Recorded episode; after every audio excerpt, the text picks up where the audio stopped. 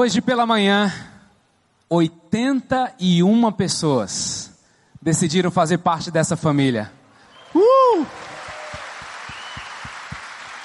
81 pessoas desceram as águas do batismo e essa família está crescendo. Que coisa maravilhosa, não é? Tem alguém aqui no nosso meio que se batizou pela manhã? Ali, bom demais. Mais alguém? Amém. Deus abençoe.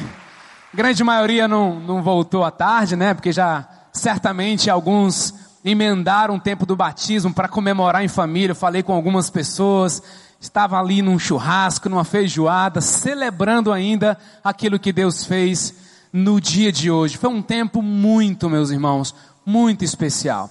Eu acredito que o culto de batismo deve ser e é a maior e melhor festa dessa igreja. Não é o arraial. Não é a festa nem época de Natal, da Páscoa. A maior festa é a festa do batismo. Sabe por quê? Porque nós estamos obedecendo a grande comissão de fazer discípulos de todas as nações, batizando-os em nome do Pai, do Filho e do Espírito Santo. Que momento precioso! Não podemos ficar de fora desses momentos e nós estamos muito felizes por celebrar a Deus pelo que Ele fez no dia de hoje. E para a gente é, experimentar um pouquinho, né? ter, trazer um pouquinho do sentimento do culto dessa manhã para agora à tarde, nós convidamos uh, dois casais, duas histórias que nós queremos ouvir um pouquinho para que a gente possa ver o que é que Deus é capaz de fazer na vida de uma pessoa, tá bom? Então, primeiro se apresente, quem é você, companheiro? É, boa noite, igreja. Eu me chamo Renê, por favor, quem é você, querida? Boa noite, eu sou Cíntia. E você é o que do Renê, Cíntia? Eu sou do Renê, sua esposa. Maravilha, passa lá. Seu nome, companheiro? Oi, igreja, meu nome é Júnior. Oi, Júnior. Seu nome? Oi, igreja, meu nome é Uênia. Oi, Uênia. Eu sou a esposa do Júnior. Aí, que, que privilégio. Passa aqui. Bom, vou começar aqui com Renê. Renê, Onde estaria a sua vida se Jesus não tivesse entrado na sua história? Bem, é, eu vou começar falando que se o ano passado, né, o ano atrás, é, me perguntasse se eu chegaria ao final do ano casado, eu já iria dizer que não. É, muito complicado o meu relacionamento com a Cintia, estava muito difícil, mas graças a Deus a gente vem passando aí por mudanças, né? Deus vem fazendo obras maravilhosas na casa da gente. O, o que, é, o que é que aconteceu do ano passado para cá que você hoje, que faz você estar aqui, 2016? Posso começar dizendo que sou um dos 81. Né? Eu acho que eu já vou começar falando Bom isso. demais. Então, assim. Aleluia. É, a gente está muito feliz lá em casa por conta dessa situação. É, a Cíntia veio primeiro. Eu sempre muito resistente em relação a algumas coisas. Assim, eu não bebo, eu não fumo, eu não jogo, eu não tenho vícios. Um cara normal como qualquer outro. Mas quando ela chamava para ir para a igreja, era briga, discussão. Quando ia, a gente se desentendia dentro do carro e eu ficava com a cara emburrada, enfim. Mas, de repente, a gente começou a frequentar sem brigar mais. Tá. Aí foi frequentando, aí algumas coisas começaram a acontecer. Sim, a gente exemplo. frequentava em uma outra igreja, né? mas aí a gente acabou vindo para cá, viemos assistir o grande sacrifício hum. e eu conversei com uma amiga da Cíntia, por coincidência, no dia do grande sacrifício, ela sentou do meu lado, né? E falou de um programa aqui da igreja, que são os 12 Passos. E eu me interessei, achei o formato bacana e foi uma forma que eu achei que poderia salvar meu casamento. E a gente já está no 12 Passos aí desde o começo do ano, né? Glória a Deus. E a caminhada é muito difícil, não é fácil. Toda quarta-feira assumindo esse compromisso. E de lá para cá, é, a gente também entrou num grupo de relacionamento, só que antes a gente começou a frequentar aqui o culto na IBC, ah. né, nos domingos, e Quem acabou trazendo a Cíntia para cá fui eu, né? Porque a gente estava na outra igreja e eu Tá. disse que tinha gostado dessa igreja. Amor, vamos para lá. Né? Bom, você não queria vir, era resistente, aí de repente está no grande sacrifício, foi fisgado pelo CR, foi fisgado pelo GR, e aí, por último, o que, que aconteceu? Aí, por último, é, eu até brinco, né? Hoje eu posso dizer que sou membro dessa igreja, tá? E, assim, as coisas aconteceram comigo totalmente o contrário, né? Porque eu já frequentava o 12 Passos, não era daqui. Vim para a igreja, aí comecei a frequentar o culto. A gente começou a frequentar o GR, né? E nessa caminhada, assim, o que é mais importante que eu vejo, né? É não caminhar sozinho, né? Ah. Tem o prestador de conta lá no, no 12 Passos, né? Pessoal do GR, a gente aprendeu é, algumas coisas, né? Inclusive sobre o batismo, né? Tá. É, a gente tinha uma vontade muito grande. E há três domingos atrás, é, eu não tinha me convertido ainda. Vim fazer aqui, vou dizer, o, o cursinho né, do, Do do, batismo. e ainda não era convertido. E todo mundo falava para mim, cara, você já é convertido sim. Eu disse, não, mas dentro do meu coração já sei que eu sou. Né? Mas faltava é, assumir publicamente. Né? Eu vou falar assim, Romanos 10, 9. Né?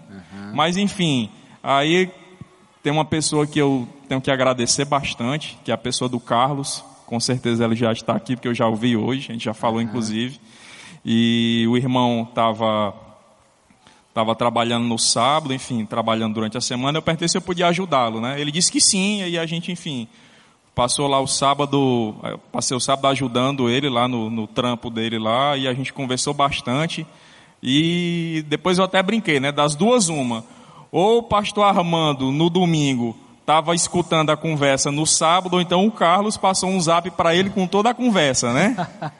Porque quando a gente chegou aqui no domingo, o pastor parece que só estava falando para mim, era só na muleira. Né? E- Isso domingo passado. Domingo passado, domingo passado. E assim, é, no final do culto, é, o pastor, não, agora eu vou fazer uma oração. E a minha cadeira parecia que tinha prego. Eu disse, pastor, aí, só comigo, né? O pastor, você ainda vai fazer a oração. E quando ele falou, terminou a oração e falou, se, aí eu já me levantei e já fiquei de braços é, estendidos ao céu, porque realmente eu queria aceitar Jesus, era naquele momento. Aleluia. Bom demais. Eu queria fazer uma pergunta para Cíntia. Cíntia, você, você de alguma forma contribuiu para que tudo isso tivesse acontecido. O que é que você fez? Bem objetivo. Pronto. No começo eu fui da raiva, também tive o processo de mudança que eu achava que nunca ia acontecer, né? Porque a gente ia para o culto chorando, eu levava até uma toalhinha pequena, porque eu chorava demais dentro do carro, porque ele não queria ir para o culto. E aí depois, com essa caminhada dos 12 passos e do GR, é, com- quando eu comecei a construir minha rede de apoio, e aí eu comecei a entender que não- ele não ia se converter na hora que eu quisesse. Tá. Era na hora que Cristo tocasse o coração dele. E aí eu aprendi a orar e esperar. E domingo, quando ele se converteu, eu fiquei tão emocionada que as pessoas chegavam para mim e me parabenizavam. e eu dizia, não, quem se converteu foi o meu marido, porque foi uma felicidade. Mas assim, eu tenho que agradecer a essa rede de apoio que eu encontrei aqui na IBC, Glória que me ensinou esse caminho, né? Que não, não era na minha vontade, era na vontade de Deus. E orar e confiar nele. Então os relacionamentos foram fundamentais. Fundamentais. Amém. Vamos aplaudir essa história, não é? Júnior, onde você estaria, meu amigo, se Jesus não tivesse entrado na sua história hoje? Provavelmente estaria num quarto, sozinho, é, sem ninguém perto de mim, porque é, tenho um problema muito grande com a depressão. Eu luto muito grande pela depressão, com a ira, com a raiva e com pânico. Se não tivesse entrado na minha vida, eu estava num quarto. É, Como foi que aconteceu isso? Quando foi? Onde foi? Eu sempre fui, fui. é, eu sou filho de pais separados e sempre passei por muita, por conta do álcool, por conta da, da droga do- de alguns tios meus, sempre foi muito conturbada a minha vida. E sempre eu tive isso presente na minha vida. E eu sempre fui uma pessoa muito fraca de cabeça em relação a isso. Mas nessa caminhada que eu estou tendo agora, está tendo, tá sendo muito mais ameno, né? Que eu posso dizer. E. Tá. O teu processo de conversão, como é que se deu? Foi muito demorado. eu acho que o processo mais demorado que eu já vi de todos foi o meu. Tá. Cheguei aqui em 2015, no início de 2015, com uma, uma amiga da minha irmã me trouxe. Ela via que eu estava muito mal, muito triste, chorando, que não queria sair de casa. Ela, vamos ali, vamos na igreja conhecer. Eu disse, não, igreja. Eu sempre fui um pouco por algumas igrejas que eu já tinha conhecido ou não tinha me identificado. Sim. Aí eu, vamos, pega uma BR, quilômetro 5, né? quilômetro 7, quilômetro 10. Rapaz, essa menina tá me levando pro cheiro do queijo, porque o local longe. Aí eu, tá certo, já tô até aqui, vou ficar aqui. E assim, fiquei muito nervoso por ver muita gente. Eu nunca tinha visto tanta gente num local só. Tá. Comecei a ficar meio com palpitação, meio nervoso, mas deu uma calmaria assim muito gostosa, assim que o pastor foi você que estava ministrando o culto nesse dia. Tá. E eu fiquei muito calmo, muito relaxado e foi. Passei muito desse dia, passei muito tempo sem andar aqui de novo. Muito tempo. E sem mais nem menos senti a necessidade. Chamei ela, vamos para a igreja de novo. Eu disse, você chamando para a igreja de novo. Tanto tempo que a gente não vai, não, vamos, eu estou querendo ir. Pronto, Maravilha. nesse dia, você de novo. Coincidência, né, rapaz? você de novo, assim que falou, quem quer aceitar, eu já levantei as duas mãos, já rindo. Não sabia porque eu estava rindo. O pessoal podia estar, esse menino é doido, está rindo do nada, é, antes de levantar. E foi. Demorei muito tempo.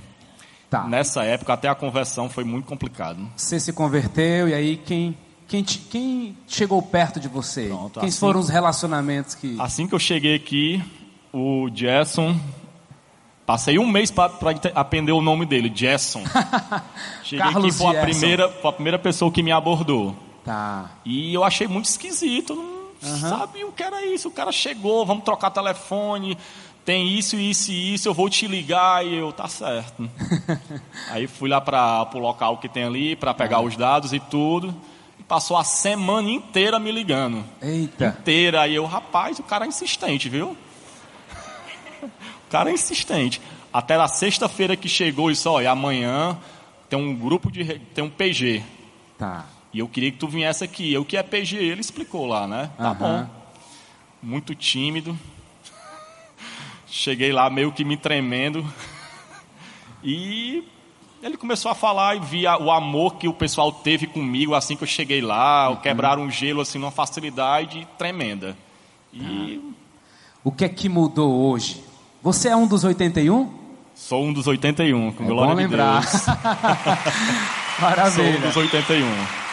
Em poucas palavras, o que, é que você diria? Rapaz, antes de Cristo eu era, agora em Cristo estou sendo. Antes de Cristo. Antes de Cristo, como eu te falei, todas essas lutas que eu tenho, né? Sim. Mas hoje está muito mais ameno. Muito mais, muito mais. Eu sou, às vezes, uma pessoa muito ignorante com minha família, infelizmente. Uma pessoa muito ignorante. Mas, assim, a gente está se entendendo mais. Nosso casamento chegou ao fundo do poço. Tá. E se não fosse Jesus na nossa vida, se não fosse principalmente ela, que orou, orou, orou, e eu em casa, me diz, não quis vir mais para a igreja. Tá. E ela veio, continua orando, continua orando. E se a gente está aqui hoje, uhum. basicamente é por conta dela. Claro, Deus, Sim. mas ela que foi com muita insistência. Só para encerrar, conta qual é esse segredo aí, o Enya, né? Decorei seu nome. Como foi esse negócio? Eu acho que eu posso dizer que o que eu tenho para dizer é que nessa caminhada eu pude sentir o cuidado e o amor de Deus na vida da gente. Amém. E você sentir.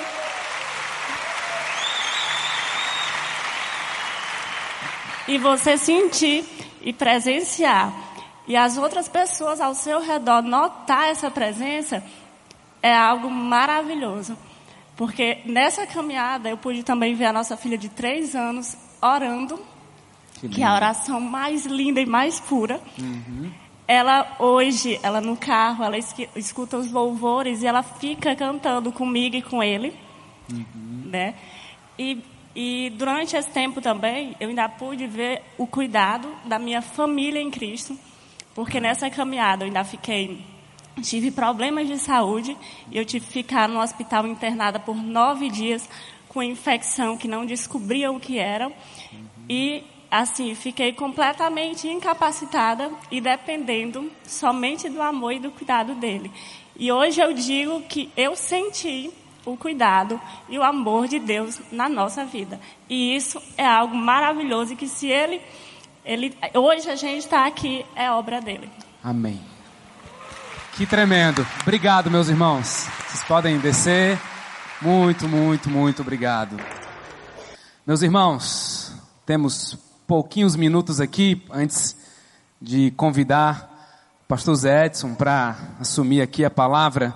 Ah, hoje pela manhã nós celebramos o batismo, hoje nós vamos celebrar a ceia, porque nós estamos trazendo à memória aquilo que nos dá esperança. Lamentações 3:21.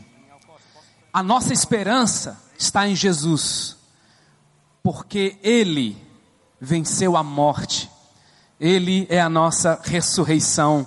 1 Pedro 1,3. Bendito seja o Deus e Pai de nosso Senhor Jesus Cristo, conforme a sua grande misericórdia, Ele nos regenerou para uma esperança viva por meio da ressurreição de Cristo Jesus. Um dos símbolos da ceia é que Cristo é a nossa salvação. Nós vamos trazer à memória os benefícios da cruz sobre nossas vidas.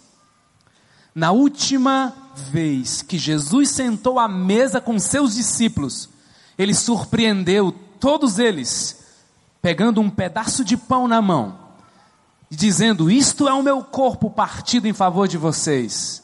Ele pegou um vinho, dizendo: Este sangue, esse aqui é o meu sangue derramado em favor de vocês. Qual a lembrança que Jesus estava trazendo na memória dos discípulos naquele momento? Meu corpo é a verdadeira comida, meu sangue é a verdadeira bebida. Com aqueles elementos da ceia, ele estava dizendo: Eu sou o pão vivo que desceu do céu. Qualquer um que comer desse pão viverá para sempre. O pão repartido, irmãos, lembra que o corpo de Cristo foi dado por nós e o, e o cálice representa o seu sangue derramado por nós. Cristo é a nossa salvação, porque Ele nos amou grandemente, e diante de um tamanho amor, nós não podemos nos esconder desse amor. Ele nos atrai a Ele, Ele nos convida. Mas há duas formas muito comuns da gente se esconder de Deus. Uma forma é a rebeldia, de virar as costas para Deus. A outra forma é a religião, que nos diz que nós precisamos fazer alguma coisa para conquistar algo de Deus. E a religião, no caso, é um pouco mais sutil, porque ela nos encobre por meio de ações e obrigações que Deus me ama. E não é dessa forma. Assim como o irmão mais velho Lá, o irmão mais velho do filho pródigo. A religião nega o lugar do pai em nossas vidas. Mas a verdade, irmãos, é que eu não preciso lutar para ser aceito. Deus me ama. Deus deseja ardentemente ter um relacionamento comigo e com você. Ele quer ter um relacionamento transformador. Deus me ama, Deus te ama, Ele, Ele te trouxe hoje aqui. E Ele já vem lhe dizendo isso. Você consegue perceber na história desses irmãos? Como Deus já vem, já vinha se manifestando a eles. Como Deus vinha usando pessoas, circunstâncias. Porque Deus nos ama. Deus me ama. E o segredo para viver uma vida transformada não é acordar todos os dias tentando ser amado por Deus, é acordar todos os dias sabendo que já sou amado por Deus. Minha função é apenas receber. Isso é a graça. é receber.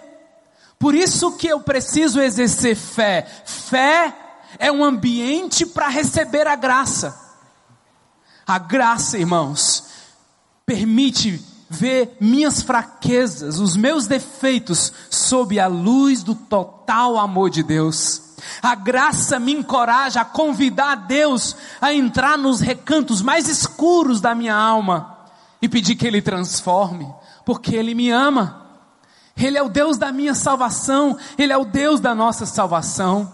A graça de Jesus me devolve o acesso à presença de Deus, me tornando apto a me relacionar com Ele, porque Deus quer ter um relacionamento comigo. Ele quer ter um relacionamento com a gente. Não é uma fórmula, irmãos. É uma amizade com Deus. Porque Deus não deseja usar a sua grandiosidade para me amedrontar. Mas Ele quer usar a sua grandiosidade para me surpreender, para me atrair a Ele. Não é para Ele, e sim com Ele. A medida do amor de Deus por mim, portanto, não depende do meu desempenho, não depende de deixar algo para ser alguma coisa, para depois ser aceito por Ele. Ele me ama do jeito que estou, mas Ele se recusa a deixar-me como estou, mas é a graça dele que me transforma. É a graça dele que nos transforma, até o ponto que eu posso dizer: já não vivo eu, mas Cristo vive em mim. Ele me salvou, Ele me amou, e quando encontro segurança no seu incrível amor, a voz da vergonha, a voz da culpa, a voz do diabo é desmascarada. Não é preciso o jogo das regras, não é preciso me preocupar com o que os outros pensam de mim, porque Ele me ama. E a ceia é isso, é um símbolo da salvação. O que é que eu vou fazer a respeito disso? Entregar a minha vida a Ele ser totalmente dele, celebrar a ele por tão grande salvação, porque ele me amou. E sabe qual foi um dos o maior presente que ele nos deu? Uma nova identidade. Sabe quem nós somos agora em Cristo? Filhos de Deus, crucificado com Jesus, reconciliado com Ele, ressurreto, livre da condenação, somos amados, estamos seguros nele, somos perdoados, somos santificados, somos justificados, somos nova criatura, somos redimidos, somos herdeiros, somos vencedores, somos luz do mundo, somos sal da terra, nós somos o ramo da videira, nós somos selado com Cristo unido a Cristo, e em Cristo eu tenho a vida eterna, em Cristo eu tenho o Espírito Santo de Deus, em Cristo eu tenho a mente de Cristo, em Cristo eu tenho as promessas de Deus, em Cristo eu tenho a morada nos céus, em Cristo eu tenho uma vida perfeita, porque Ele é perfeito e Ele habita em mim, e se eu tenho Jesus, eu não preciso temer a nada, se eu tenho tudo, eu não preciso de nada, porque o Senhor é meu pastor e nada me faltará. Onde você estaria se Jesus não tivesse entrado na sua vida? Todos nós temos uma história, mas talvez ainda existem pessoas no nosso meio que ainda não pode dizer isso, porque precisa de um divisor de águas, de uma intervenção de Jesus na sua vida. Eu estava morto, irmão. Agora eu vivo. Eu estava perdido e agora eu fui, agora eu sou achado, porque Cristo é minha salvação. E por isso que nós ceiamos. Amém? Posso fazer uma oração? Obrigado, Jesus, porque tu és o Deus da minha salvação. Obrigado, Jesus, porque o teu amor extrapola todos os sentimentos e razão, porque o Senhor é poderoso é grandioso. Eu te dou graças, eu te dou graças, porque em ti eu sou nova criatura. Muito, muito obrigado, porque em ti eu tenho nova vida. Amém. Será que você entende porque Jesus veio para restaurar a nossa comunhão?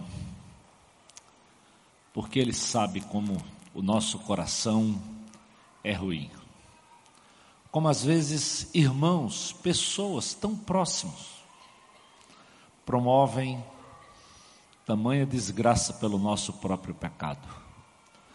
E ele vem para restaurar aquilo que desde o princípio, querido, desde o princípio, a Bíblia diz, desde o livro do Gênesis, que não é bom que você viva só. É incrível que todos reconhecem que, que todo o avanço da tecnologia nos nossos dias, essa é talvez a geração mais doente devido ao isolamento. Vamos para a máquina para fugirmos uns dos outros. No início do Novo Testamento não é diferente. Quando Jesus veio, fica claro que o seu nome é Emanuel. Deus conosco. Ele veio para mim, ele veio para você. Ele veio para restaurar, para resgatar relacionamentos. Só faz sentido quando abraçamos, mesmo numa circunstância tão terrível de dor, de sofrimento. É duro imaginar uma cena como essa para duas crianças, talvez órfãos, perderam irmãos, perderam tudo o abraço, o aconchego. É por isso e para isso que Jesus veio. E veio e sentou na mesa com os discípulos, e andou no meio de gente, e abraçou, mesmo quando os seus não receberam, ele olhou para você e olhou para mim, para ir buscar pessoas como eu e você, de uma outra nação, de uma outra cultura. E exatamente como Orlando disse, já pensou o que seria eu, você, se nós não tivéssemos, se eu não tivesse, se talvez você não tivesse conhecido esse referencial de amor, que é o amor do Senhor Jesus. É por isso que quando João diz, porque Deus amou o mundo que ele deu seu filho unigênito para morrer no teu lugar, é isso mesmo. Ele veio para o teu lugar, para ter comunhão, para restaurar, para resgatar, para nos chamar para perto. Você sabia que antes de sair ele diz: Olha, eis que eu estarei convosco todos os dias até a consumação dos séculos. Se eu e você não temos comunhão com Ele, sou eu ou você que quebramos isso. Ele prometeu que estaria disposto. E quem de nós não sabe? Como no próprio testemunho, lá no hospital, nove dias quem a assistiu? Quem é capaz de te assistir na noite, às vezes vazia, na solidão? Talvez, como o Júnior disse, que talvez estaria hoje num quarto fechado, longe.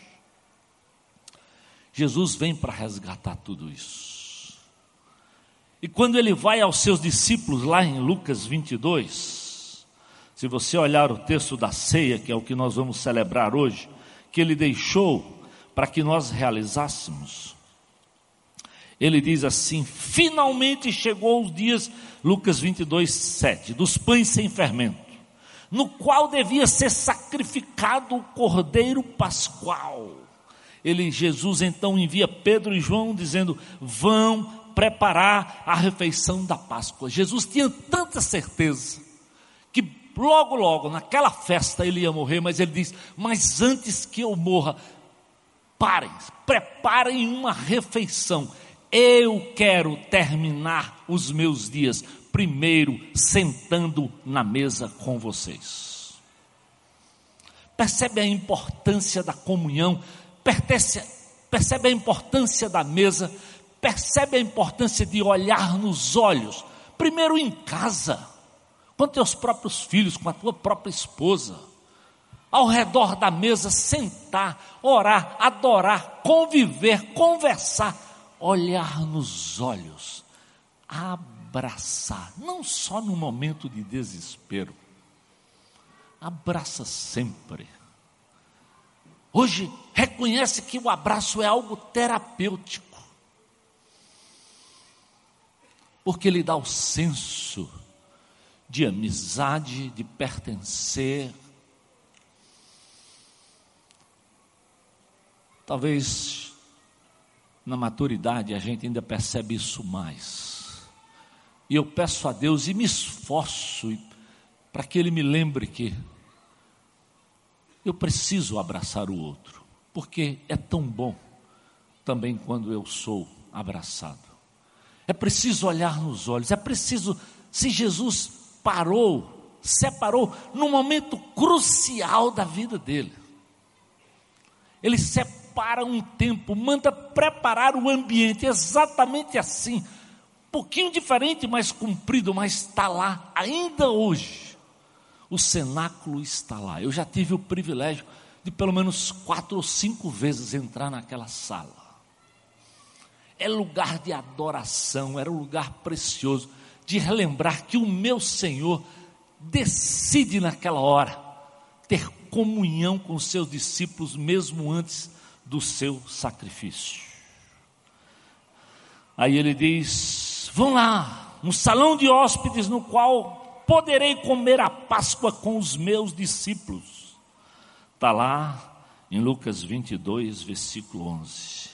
E olha só no versículo 15 que ele diz: Eu desejei ansiosamente comer esta Páscoa com vocês antes de sofrer. Presta atenção. Eu desejei ansiosamente intensa, com todas as forças do meu coração. Eu não quero partir, disse Jesus, sem ter um tempo com vocês. Porque às vezes não entendemos a importância da comunhão, do abraço, do outro, da relação, do GR, da convivência, do partilhar, do aprender. Quem disse que num GR eu só ensino. Não, não, não, não. Eu mais aprendo. Quem disse que no GR eu só dou? Não, eu mais recebo. Graças a Deus, que nessa palavra, graça me fala de um Deus santo, que deixa a sua glória, habita entre nós, porque amou gente, porque queria ter o cheiro de gente. Como é que eu e você, criados à imagem e semelhança de Deus, não queremos ir ao encontro do outro? Não queremos sentir o cheiro, ah, mas dá trabalho. É verdade, porque eu também dou trabalho. Eu tenho que lembrar o trabalho que eu dei para os meus pais, para os meus professores, que eu dou para a esposa, que eu dou para os filhos, até para criar coragem e investir também na vida do outro. Desejei ansiosamente. Presta atenção, meu amado. Isso são palavras de Jesus para com seus discípulos com todas as forças, eu não quero partir antes de sentar com vocês, de abraçar, de ter o último tempo com vocês. Será que você compreende isso? Como Deus dá? Por que que, por que, que celebramos a ceia? Por que, que Ele estabeleceu isso? Exatamente para que nós lembrássemos da memória dEle e fizéssemos isso pensando no valor que ele dava ao outro e a comunhão e que ele deu aos seus discípulos. Então, quando nós partimos o pão, ou entregamos o cálice, é exatamente aquilo que nós cantamos: é comunhão, é vinho, é pão, é Deus conosco. O pão, ele diz é pão, mas simboliza exatamente aquilo que Jesus fez por você e por mim. Cálice é um suco de uva, mas simboliza o quanto Jesus nos amou ao ponto de entregar, de derramar seu sangue no meu lugar e no teu lugar. Verdadeiramente, eu nunca vi amor assim. Verdadeiramente, você nunca viu amor assim. E a Bíblia diz mesmo que o amor de Jesus é tão tremendo que, ainda que uma mãe possa esquecer um filho que amamenta, ele não vai esquecer de mim nem de você. Por isso ele diz: As minhas ovelhas, ninguém vai arrebatar das minhas mãos. Por isso, andar com Jesus, querido, pode aplaudir a Jesus, a Ele, somente a Ele.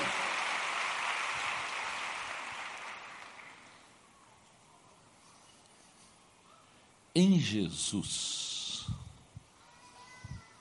eu tenho o meu nome, o teu nome escrito no livro da vida. Que coisa tremenda. Eu nem cheguei lá, mas eu já sei. É uma convicção que o Espírito testifica com o meu espírito, diz a palavra de Deus. E por isso, ele pensou tanto em mim e em você, que ele diz: Eu vou, mas vocês não vão ficar órfãos.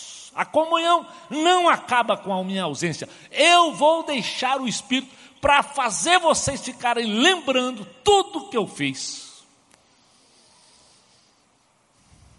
Mas eu voltarei para vocês. Oh promessa gloriosa. Então, meu amado, participar da ceia é lembrar essa comunhão preciosa primeiro de Deus com você e comigo. É lembrar desse amor que ele desejou ardentemente ter com aqueles discípulos, mas simbolizando o que ele quer ter comigo e contigo. Por isso, quando a gente desafia ao grupo pequeno, fazer em casa, de casa em casa. Por isso os discípulos faziam isso. A igreja primitiva, de casa em casa, o que eles faziam? Eles celebravam a ceia, eles partiam o pão, eles davam cálice.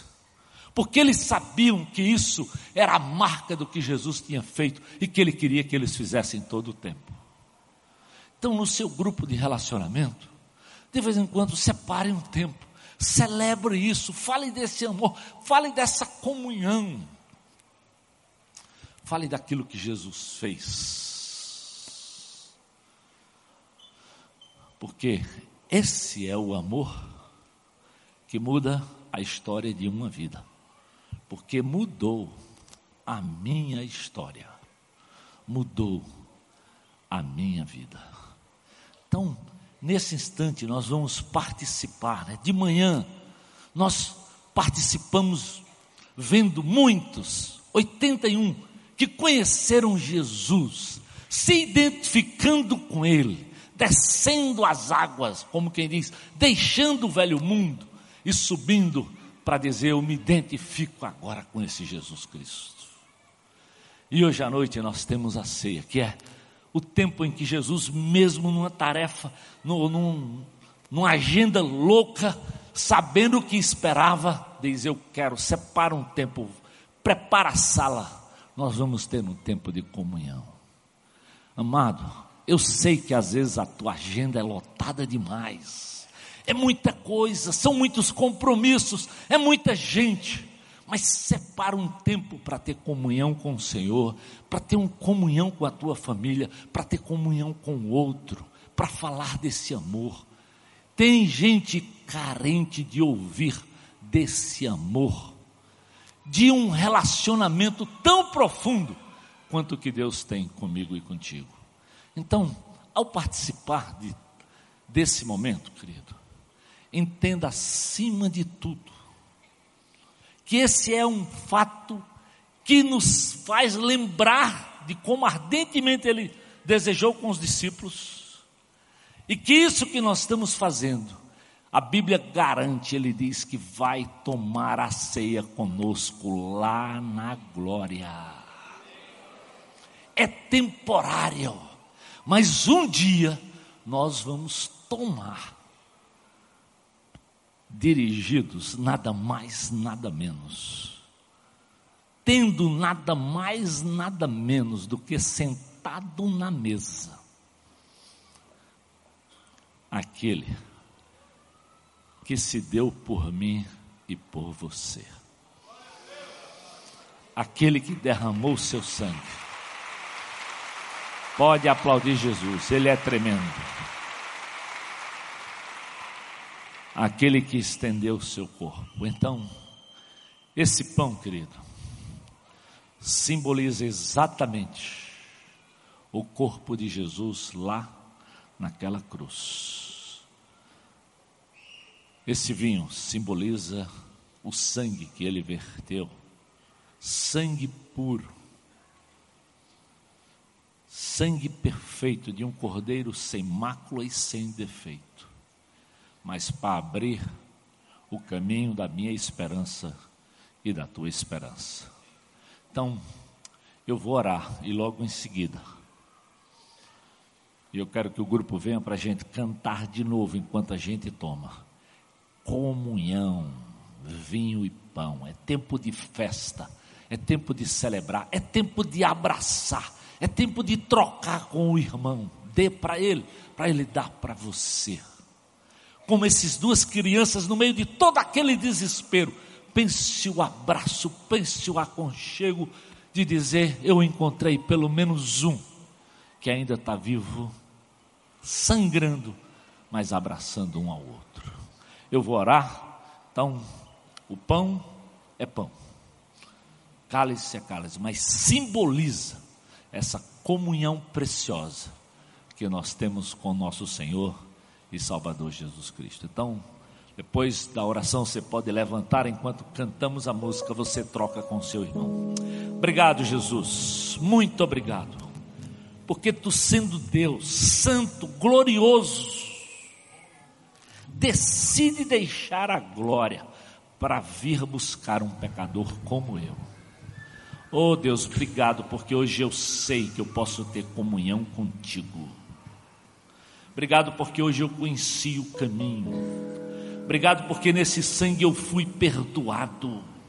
Eu fui comprado, eu fui resgatado do pecado. Os meus passos foram de novo colocados na direção certa.